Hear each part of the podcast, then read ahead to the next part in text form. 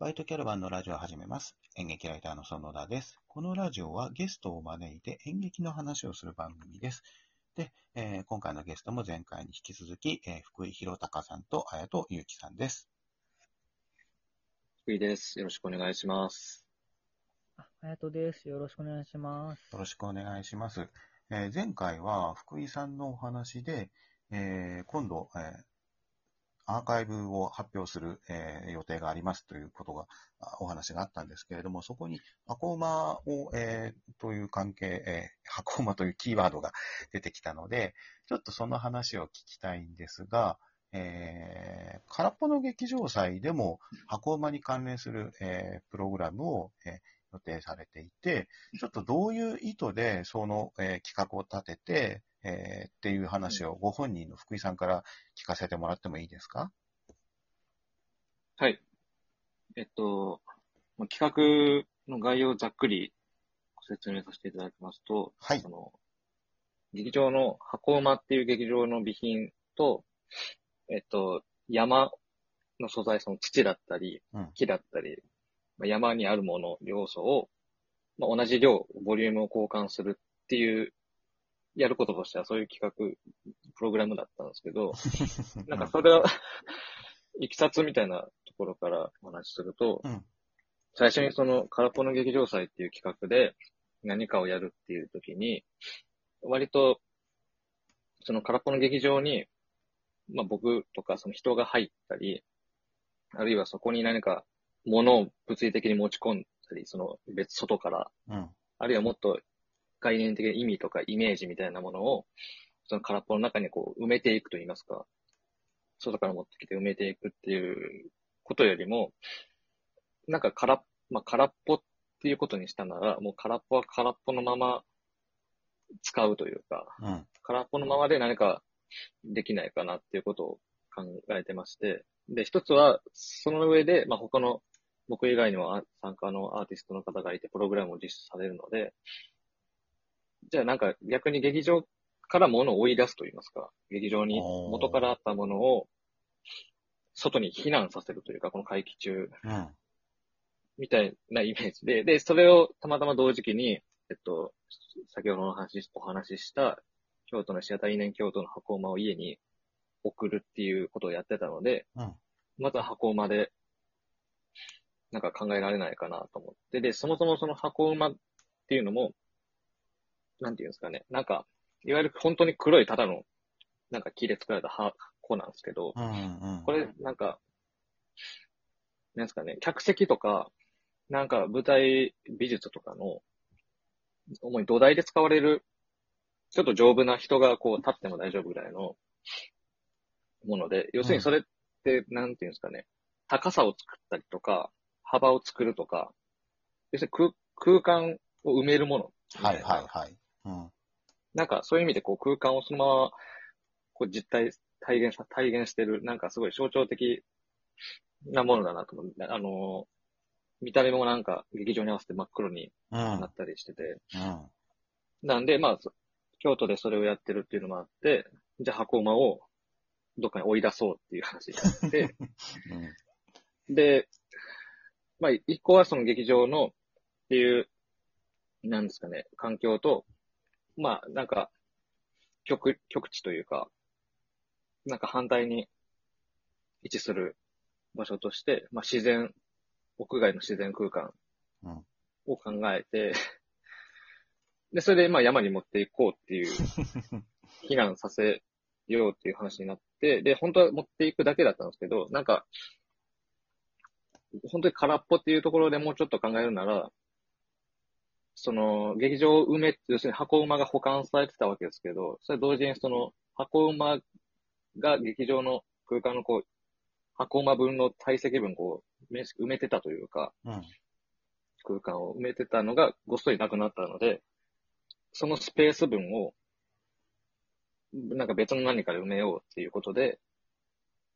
で、だから箱馬が、要するになんか考えやすいのはなんか、箱馬で山の一部を埋めてきたと言いますか。土をごっそり抜いたら、そこの土分をもう一回箱馬を埋めて、要するに、山側も体積は変わってないというか、うん、全体で見れば、うん、で劇場も持ち込まれた分は変わってないっていう、うん、なんか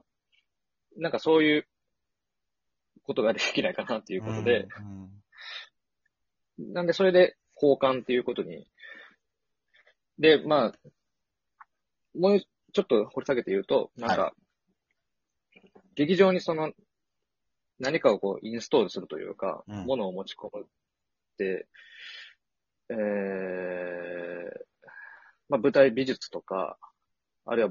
俳優とか、うんうん、演出家とかお客さんとかもそうですけど、うん、なんか1回目とかの話かもしれないですけど、要するにその劇場に入る段階で、もともとあった場所とか、もともと来た場所っていうところから、一回切り離されるというか、うん、完全にその、だから舞台美術として、別のアトリエから作られたものとか、ホームセンターで買ってきたものとか関係なく、もうそこにあるものとして、なんか見られるというか、そういう風に仕立て上げられるような環境やなと思ってまして、うん、で、それはなんかすごい特に、今回から持ってきたなんか自然物とか植物とか、なんか生々しい土とかもなんか、そうだなと思って、うん、なんか、なんですかね、自然のなんかそういう自然らしさみたいなものが、うん、その、単純にその劇場の中の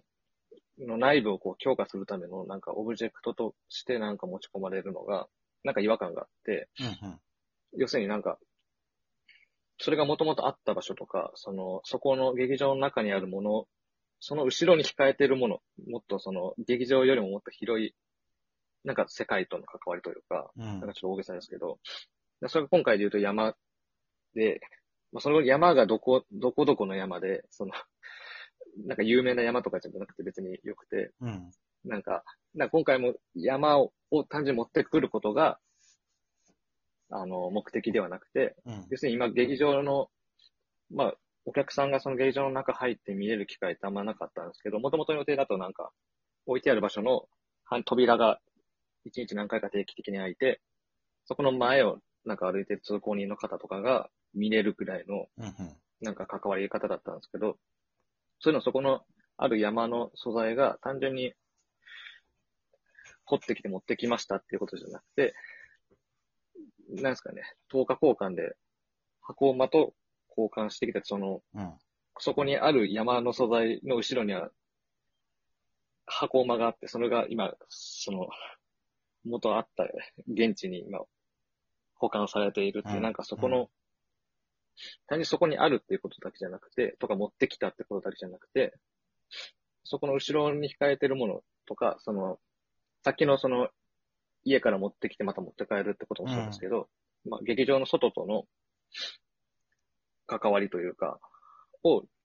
まあ物を持ち込むってところで同じくなんか考えられないかなということで、うんうんうん、なんかそういうあくまで交換っていうことにこだわって、なんかそういう意味ですごく、なんか最初インスタレーションプログラムっていうふうに発表されて、なんかちょっと違和感はあったんですけど、でも割と純粋にインスタレーションなんかなと思って、うんうんうんうん、持ってくるっていう、それぞれ山と劇場に持っていくっていうのがなんか、ことだけしかやってないので、うん、なんでこれももちろんその会期が終わったら、箱馬と山をそれぞれもう一回、元あった場所に復帰させるっていうところまで、をセットというか、うんうん、だこれもそのこの会期が終わっても、まあ、箱馬がちゃんとそのまま劇場の備品として使われていくように、だからちょっと危険なあれなんですけど、その山にさらす自然けど、その自然に返すことが目的ではなくて、その箱馬腐らせるとか、うんうん、っていうことが目的ではなくて、あくまでその会期が終わった後の時間というか、そこから流れていく時間のことも考えて、うん、ちゃんと復元できるようにするっていうか、うんうんうんうん、けどそこにはなんか山に行って2週間ちょっと保管されてたっていう何かしらのなんか経験がこう保存されてるんじゃないかなっていう、それがなんかのなんかはっきりと分かるわけではないですけど、なんかそういう行為のこう形跡というか、なんか記憶みたいなものをなんか刻めたらいいなということで、今回、プランを立てました。なるほど。はい、吉祥寺空っぽの劇場祭は、ノートを、なんていうんですかね、表現媒体というか、活動媒体の一つにしていて、いろんな発表も、広報的な意味合いも含めて、そこでいろんな発表がありまして、で、もう、劇場祭自体はもう閉幕したんですけれども、もうちょっとそのテキストによる、発表があるということなので、まだ、ノートに、この福井さんのプログラムも含めて、いろんな、なんていうんですかね、記述というか、その発表があると思うんですよ。なので、そちらもぜひ、これからまだ現在進行形で、動くと思うので、そちらもぜひ見てくださいということで、ちょっと時間がなくてうまくまとめられないんですが、